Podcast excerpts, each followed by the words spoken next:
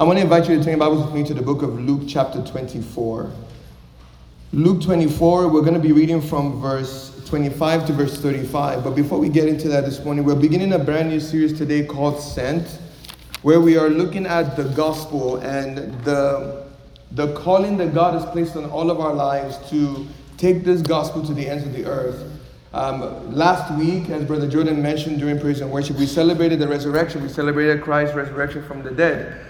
Um, and, and what a life changing, story changing um, event that was, where because he rose from the grave, Jesus separated himself from every other religious figure that ever existed who has died and remains dead. He is the only one. In fact, scripture says he's the first fruits of the living. And the reality is, is that we are who we are today because of what Jesus did 2,000 years ago on the cross. But can I tell you this that that that while we are while we are beneficiaries of of the events of resurrection, we're not simply called to benefit from the, the impact of resurrection, but we're now charged with this responsibility of proclaiming this story of resurrection and what it represents. And so, over these next few weeks, we're going to be dealing with uh, different faces or different aspects of um, what it means to be sent.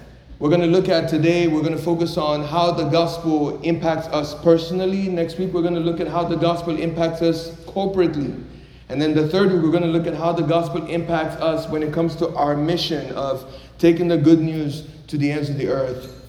It is important that I state at the outset this morning that um, we believers must never be of a mindset where we see an event like the resurrection and, and in our minds it becomes nothing more than just a date on the calendar.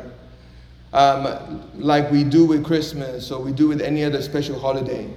That we just see it as, a, as an event we just celebrate because of its significance. Yes, we celebrate the resurrection of Jesus. In fact, I would dare say we celebrate his resurrection every single day, every single week. It is not meant to be a once a year celebration, even though I know that some churches, you know, many, most churches will go out of their way to do something very special on Easter Sunday.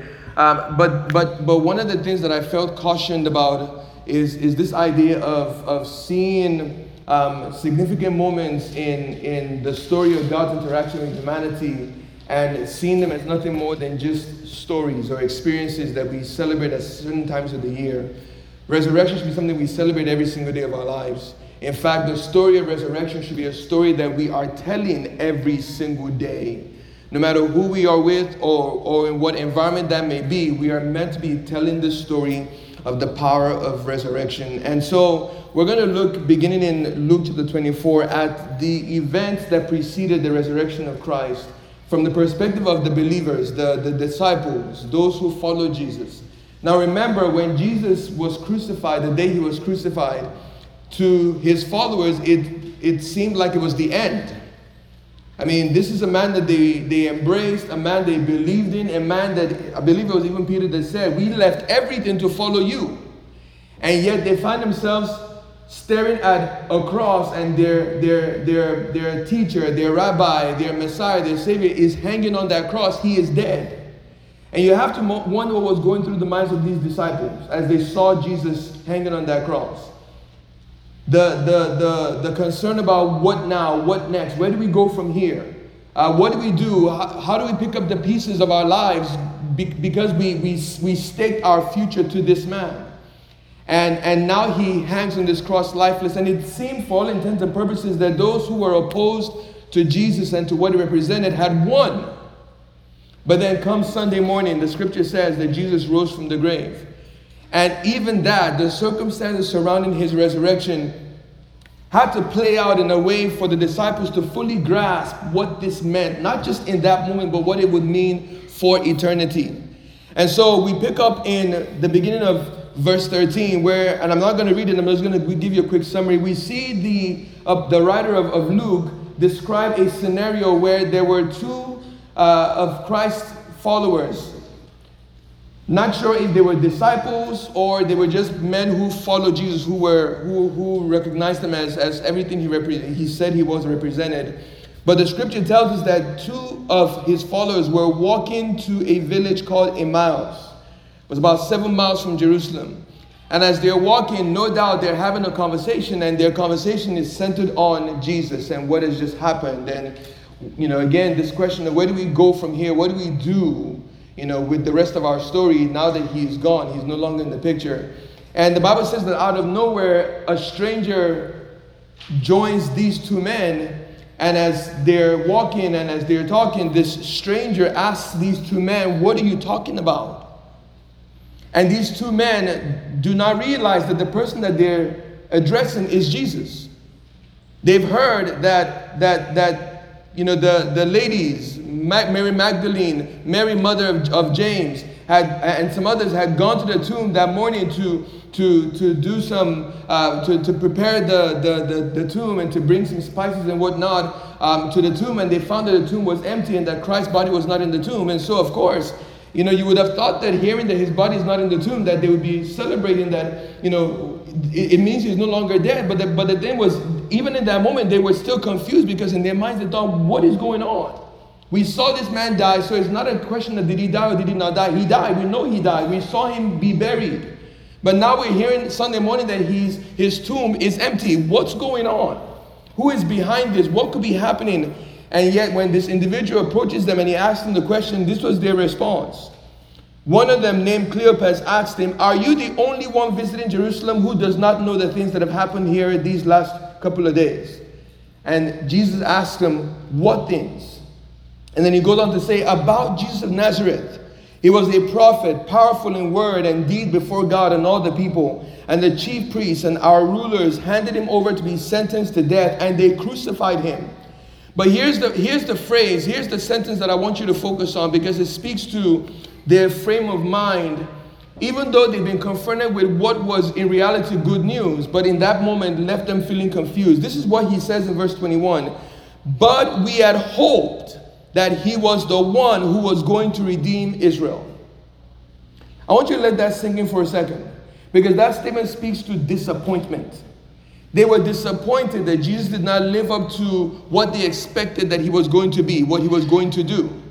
And, and even with the news that his tomb was empty, even with the news that these ladies had heard, uh, uh had, had, had, encountered angels telling them that, that Christ was alive, that he had been risen, they were still, they were still confused. They, they, they could not understand what was going on. And it goes on to saying, and what is more, it is the third day since all this took place. In addition, some of our women amazed us. They went to the tomb early this morning, didn't find his body. They came and told us that they had seen a vision of angels who said he was alive. Then some of our companions went to the tomb and they found it just as the woman had said, but they did not see Jesus. Again, you would expect that they would be excited that he is not in that tomb. But you get the sense that these men were, were still overwhelmed by the sense of disappointment that Jesus did not live up to what they expected of him. And this is what we pick up in verse 25. He said to them, how foolish, this is Jesus speaking to them now in response to what they just said. How foolish you are.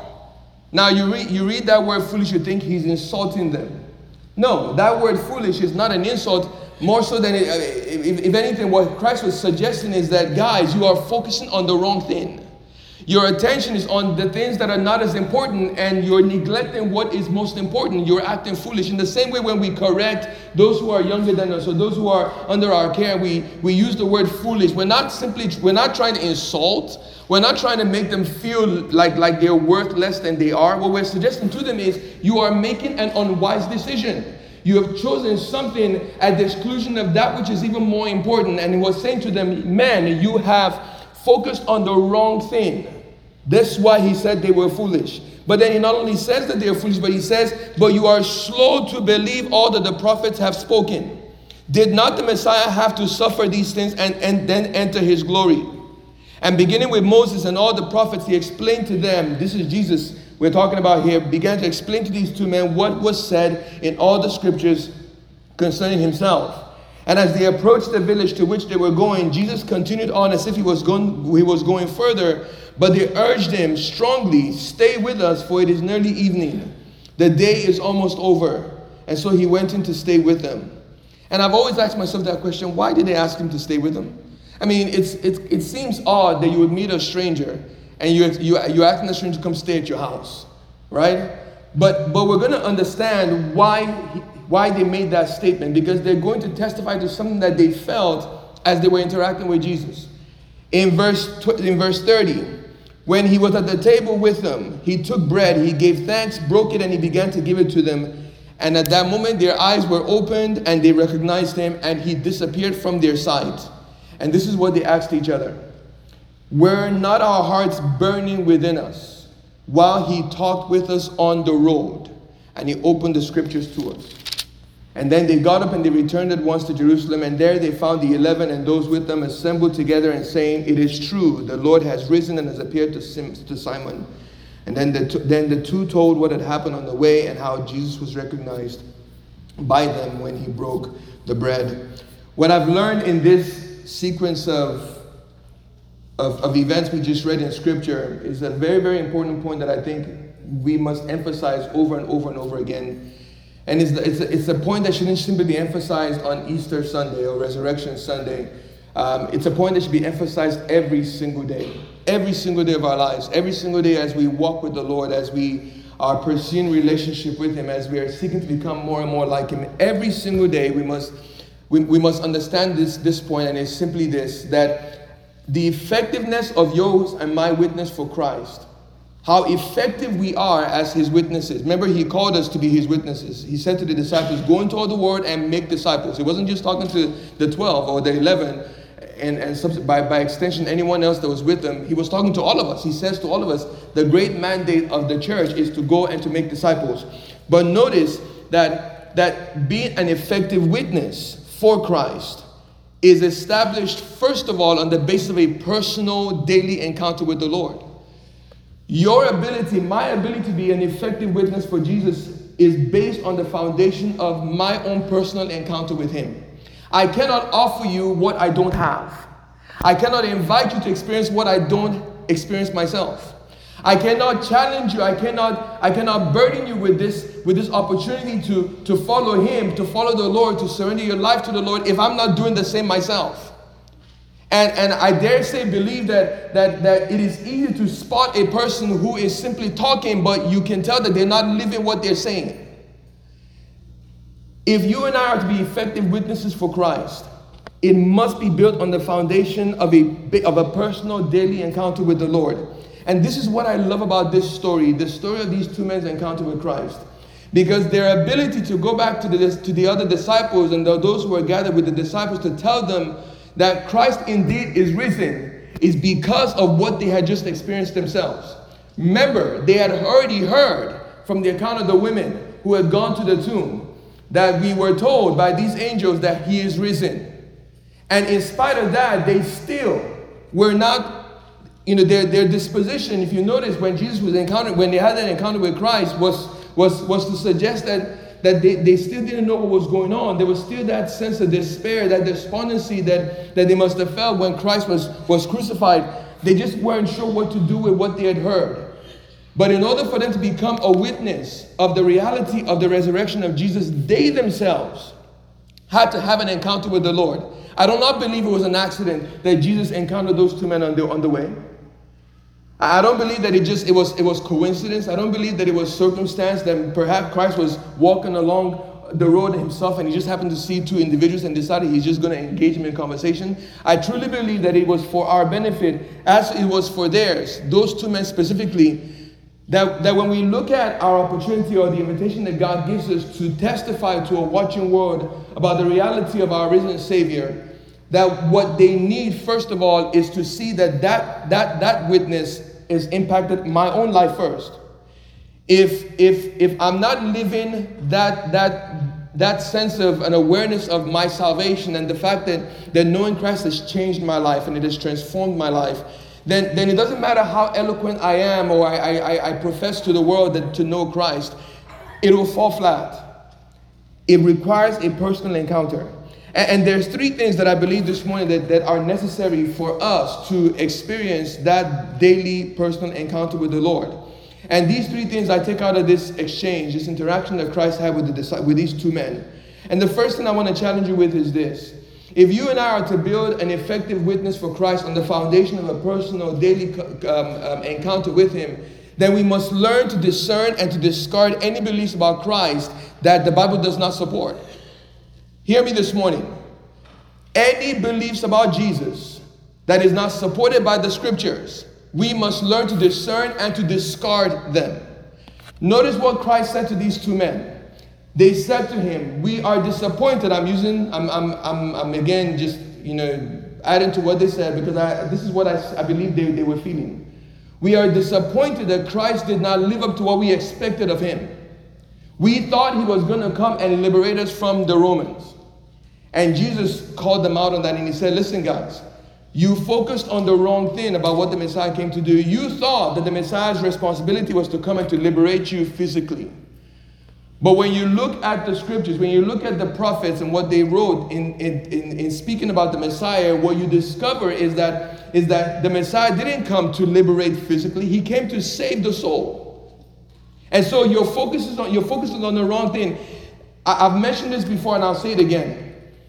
It is important, friends, that we are not basing our theology off of what is of, off of what we're reading on social media. Now, I'm not saying suggesting to you that everything you see on social media is wrong, but you better make sure that whatever worldview, whatever mindset, whatever whatever um, attitude or approach to life you're taking that may seem right on the surface, you better make sure it is biblical. Because your first responsibility, my first responsibility as followers of Christ, is to live by His word. It is not that we, we, we embrace philosophies or ideas that sound good, or sound right, and then we find a way to justify that using scripture. No, the scripture must be the foundation of our beliefs. So that everything, anything that we hear from the world, we must make sure that we filter that through the word. And if it does not align with the word, friends, we must discard it. It has no room, no place in our lives. And this is why I say to you that it is important that we are careful about what we are hearing and what we, the, the, the, the input we're receiving. Because again, if it is not in alignment with, the, with, with what the word God would, excuse me, what the word of God teaches, then it is not speaking the truth about who Christ is. When Jesus confronted that misinterpretation of what the Messiah came to do, he did so lovingly. He did so in a way that was meant to correct. He wasn't, he wasn't putting them down, he wasn't making them feel belittled, but what he was saying to them is, guys, you're focusing on the wrong thing. The Messiah came to do a greater work than you can even imagine and allow that to begin to change how you view the mission of the Messiah. That he didn't just simply come to liberate a people from a, a, a, an ungodly oppressor, but he came to liberate humanity from sin. This is the witness that you and I are called to profess to the world that when Christ came, he came to save sinners. That he came to save us from, from the penalty of sin. That's what the world needs to hear. The world doesn't need to hear that he came to he came to, to, to help us maybe to be, be better versions of ourselves or to or to or to do or to make better no he came to literally save us from the, the control the power and the consequence of sin. And, and, and, and that by our own personal experience we can testify that that's what indeed he has done. Again not to suggest that we're perfect or that we don't have any issues or struggles we don't get tempted. No but to suggest that that when we give, give our, when we give our lives to the Lord, it's so that He might change us. He might become that Savior that He, the scriptures declare Him to be. The second thing, if we're to build a foundation of an effective witness based on a personal daily encounter with the Lord, is this that we must allow God's will rather than what we want to inform our longing for Jesus. Our longing for Christ should be informed, should be motivated, should be influenced by what God wants, not what I want. It is what God wants, not what I want. Again, notice what these men said. We were hoping he would do da da da da da. What they were basically saying was that we were expecting to come and take care of us. This is what we consider to be priority. This is what we consider to be our greatest need. We need to be liberated from the Romans. And that's what we expected the Messiah to do. And because, quote unquote, Christ did not fulfill that in their minds, he did not live up to everything that they expected him to. But the reality was, Jesus didn't come to do what people wanted, he came to do what God wanted. He came to do the Father's will. How many times do we remember him reference over and over, I have come to do the Father's will? As many times as people would try to get him to, to do things their way or to kind of follow what they expected him to do, he always reminded them that I am here to do the Father's will.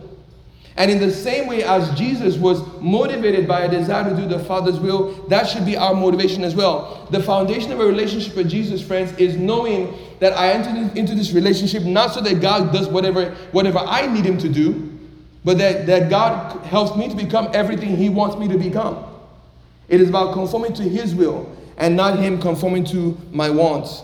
Too often, Christianity is, is looked at as this, as a word, this crystal, uh, this, this, um, this, uh, you know, uh, crystal ball that we look into, or, or this, or this, this magic, magic bottle that we rub whenever we want something from God. We, we want God to, to fix this for us, and so we rub that bottle, and God just goes and does what we need Him. And we find ourselves in another situation, we need God to do this, and we rub that bottle, and God comes and takes care of that need. There's this perception that many have that God exists to simply cater to us. That when I become a Christian, it's about, oh, it means that God's going to take care of everything and I don't have to struggle with anything and God's just going to fix everything.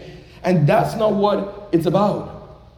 Christ didn't come so that, so that you and I can, can, can have someone that we can dump all our problems on and let him just fix it and so we can enjoy our life the way we think we should enjoy it. No, God's desire is that you and I conform to the image of his son Jesus, that we become more and more like him. Jesus came to pay for our sins so that you and I can be able to have a relationship with God, so that we can become like him. We can conform to his image. And so everything that motivates our longing for him, our pursuit of him, has to be about what he wants to do in us and not what we want him to do for us.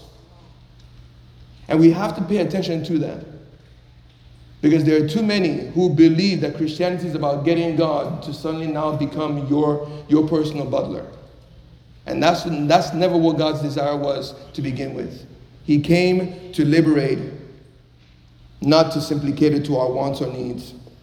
And here's the last point. And, and this speaks to the, the personal testimony of these two men shared after Jesus disappeared. Notice again, the scripture says, as they were sitting with Jesus, as he broke bread, their eyes were open, they recognized who he was. We don't know how long, how much time had transpired from the time they first met him on the road to that moment when he disappeared before their eyes. But we can only imagine that it was, a, it was quite a bit of time. But the scripture tells us that as soon as he disappeared, these two men looked at each other and said to themselves, Were not our hearts burning as he talked with us on the road? So, so, so there was a feeling that they were getting that didn't just happen in that moment. It was already happening the moment they were in his presence. And who knows, maybe as he was explaining scriptures, they're, they, they were, it, it, was resonating with them. They were agreeing with it. It was like, yeah, you make a good point. Yeah, we, we understand what you're saying. And, and, and, and it, it never clicked in their minds that, that this person you're sitting next to is the, is the one who has fulfilled this, this scriptures before your hearing, before your eyes. But when Jesus disappeared and they recognized, they said to each other, Were not our hearts burning as he, as he explained the scriptures to us on the road? You know, as, as I was thinking about that exchange, I thought to myself, how similar is that to the work of the Holy Spirit in our own lives today? That when I'm reading the scriptures, that I come to an, under, an understanding or an awareness of what God is asking me to do or how God is asking me to live. And it's not because I just came to that awareness on my own. That is the Holy Spirit that helps me to understand. This is what God is saying to you. This is what God is inviting you to do. This is what God is inviting you to, to embrace, to pursue. And so, so this is the last point I want to share with you before we close. That, that, that when we talk about building on a foundation of a personal daily encounter with Christ, that we realize, friends, that we must in this journey rely on the Holy Spirit to affirm the truthfulness of the scriptures. Jesus told the disciples in John 17 that when the Holy Spirit comes, he didn't say he's going to come and he's going to tell you something other than what I've taught you. He's going to share with you something that you, you were not aware of before. He said he will come and he will remind you of the things that I've taught you. What is, what is the implication of that? That, that the Holy Spirit's responsibility is to come and to provide understanding and illumination and to affirm that, that the truth that you and I have encountered in His Word, it is true that it is, it is living, that we can trust God, that when God says this about Himself or, or what He says about us or what He wants to do in our lives, that it is true, that we can believe it, we can bank on it, we can stake our lives to it, that we don't have to worry or be concerned about whether or not that, that following God's will or following God's direction will, will bring us to a, a, a, a, a positive end, that we can trust God That every time we read the scriptures, that God will open our eyes to, to understand that, that this is living. This is why I love the Bible so much, friends, because it, to me it is, it is so different from any other book you and I can ever pick up. There's a reason why this Bible, the, Bible, it, the scripture says the, the word is, is living, it is powerful. You have to experience it to, to understand what I'm saying to you. We, we must learn to, to understand that, that the scriptures are the, are the foundation on which who we are, how we think, how we live is being established, it is being shaped, it is being defined. The Holy Spirit must be a part of that journey. And, and, and, and, and it is the Holy Spirit's responsibility to affirm that the truth, that the words we're reading are truth. Or that, that every single time you and I read the Bible, that we would have that same experience that these two men had that are that we, we, we, we that there's a burning within us not a not, not a negative burn but but almost a, a, a, an, an excitement that builds up within god thank you for your word thank you thank you for the revelation your, your holy spirit is bringing to me in this moment as i read your word Thank you for speaking direction to my life. Thank you for pointing the way that I should go. Thank you for giving me, for, for showing me how sufficient your grace is in my life and how I can walk in your will and be confident that God, you will back up your word in my life. That's the experience that God desires for you and I to have. And like I said, it's not meant to be a one day experience, it's meant to be an everyday experience. And it's an invitation that God makes available to every single one of us.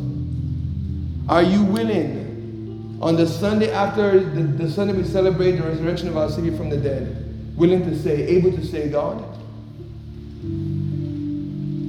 my ability to be an effective witness for Christ, to testify to a watching world that Jesus is who he says he is, everything he says he is, that it is predicated on my personal experience, my personal encounter with Christ. That I know, I know, I know he is everything he says he is because he has changed me. He is changing me. He's helped me to become, become who he wants me to be. It's not again about what I get from him, but it's about what he is doing in me and the transformation He's bringing about in my life. This is the invitation I, I, I, I, I, encourage you to embrace. To say, God, help me to be an effective witness for you. I have neighbors, I have friends, I have co-workers, I have, I have, I, have family members who, who do not know Christ, but, but they need to know Jesus.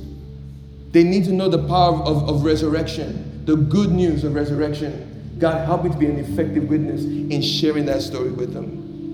Because believe you me, if that's your commitment, God, God is ready to work with you. And He's ready to work through you. But all along, He's waiting for us to simply say, Father, use me. Use me.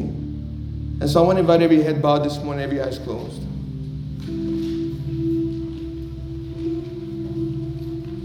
The invitation to us is very simple. Will you say today, Pastor John, I am grateful for resurrection. I'm grateful for the joy of salvation, but I also recognize that it comes with great responsibility a responsibility to be an effective witness for Christ, to testify to the reality of who Jesus is and, and what he came to do and what he has accomplished through his death and resurrection. And that I'm willing to yield my life as a vessel that God can use to him. Allow Him to use my life to tell His story today. Not just today, but every single day. Heavenly Father, thank you this morning for your word. Thank you for the testimony of these two men. It wasn't hearsay, it wasn't simply the perspective of others, but God, it was a personal encounter with you that was the fuel that drove their witness for you.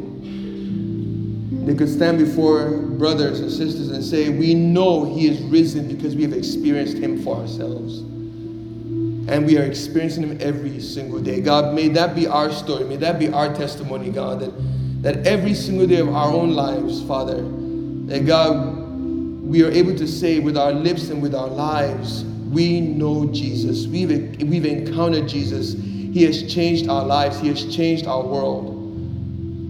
And that we want a watching world to know that He is everything He says He is. So that others too can come to the saving knowledge of Jesus. God, I pray that you will help us, Lord, to, to recognize the resurrection must first have a personal impact. And that God, every one of us here today, God, desire that personal impact. We want to experience you every single day. God, we want to be mindful of you. We want to be conscious of you. That every time we read your word, God, that you, you bring understanding, you bring revelation to our hearts. Our, our spirit bears witness with what we have read. That indeed we are we, we, we, we, we, we, we've taken in truth, living truth. And that God will be excited, Lord, to share that truth with others. That God, we never allow the world or what the world says to define how we see Christ. That it is the Word that shapes our view of Jesus. And that God, we are committed to living for Him. Help us, Lord, to make this commitment every single day. Every single day. To follow you. To follow you. That even as Paul says, to present ourselves to you as a living sacrifice, help this to be our commitment every single day. To be a living sacrifice. To be daily yielded, daily submitted, daily surrendered to you, God. Have your way in us, Lord. And God, if there's anyone that is here today who does not have a personal relationship with Jesus Christ, maybe for them, Father, relationship with Christ has been more so what they've heard others talk about, but yet they themselves are here to experience what it means to, to know you, to experience the power of resurrection, the joy of salvation. God, I believe that you've been speaking, you've been ministering to several here in this place, Father, inviting them, Lord, to just surrender to stop fighting, to stop resisting, to stop questioning, to stop trying to trying to figure it out before they make a decision, but to just simply surrender. By faith, trust that God, you are you are truthful, God, that when you speak, Father God, that Lord, they can they can hold on to your promise and know that you that and be confident that God, you will not lead them astray. That God, they will make that commitment today to say, Jesus, I surrender my life to you. God, I'm believing, Lord, that for whomever that may be today, that God, you would meet them in their place upon of need, God that you would bring you you would forgive as you promised in your word. You would you would you would save as you promised in your word. You would make us your sons and daughters as you promised in your word. You would change our lives again as you've promised in your word. With every head bowed and every eyes closed i just want to invite you if you're here this morning say pastor john please pray with me. I want to accept jesus christ today as my savior and lord. Just raise your hand. I'm looking around just looking around. Anybody here or you want to rededicate your heart to the Lord, you feel like, you know what, Pastor John, I've walked from the, I've strayed from the Lord, but I, I, I, be, I believe that I, I need to return back to Him. He needs to be my first love once again. Just looking around, just anybody here. Thank you, Jesus. Let's pray together this morning, and I want to invite everyone to pray this prayer with me to encourage those who are making a commitment of, of faith in Jesus. Dear Jesus, I come to you right now, and I acknowledge that I'm a sinner, and that it is my sin that put Jesus on the cross. And that in dying for my sins, he paid a debt I could not pay. That by his perfect sacrifice, God's righteous requirement has been fully satisfied. And so I come to you today knowing that Jesus is the way, He is the truth, He is the life, and that no one comes to the Father except we come through Him. And I choose today to come through Jesus. I surrender my life to you today, Lord. I invite you to come into my heart, be my Lord, be my Master, live in me by your Holy Spirit, and live through me, and help me to live for you. Change my life. Help me to serve you, to follow you, to become like you. And God, thank you that through my story, others will hear your story and come to know you as well. In Jesus' name we pray. Amen.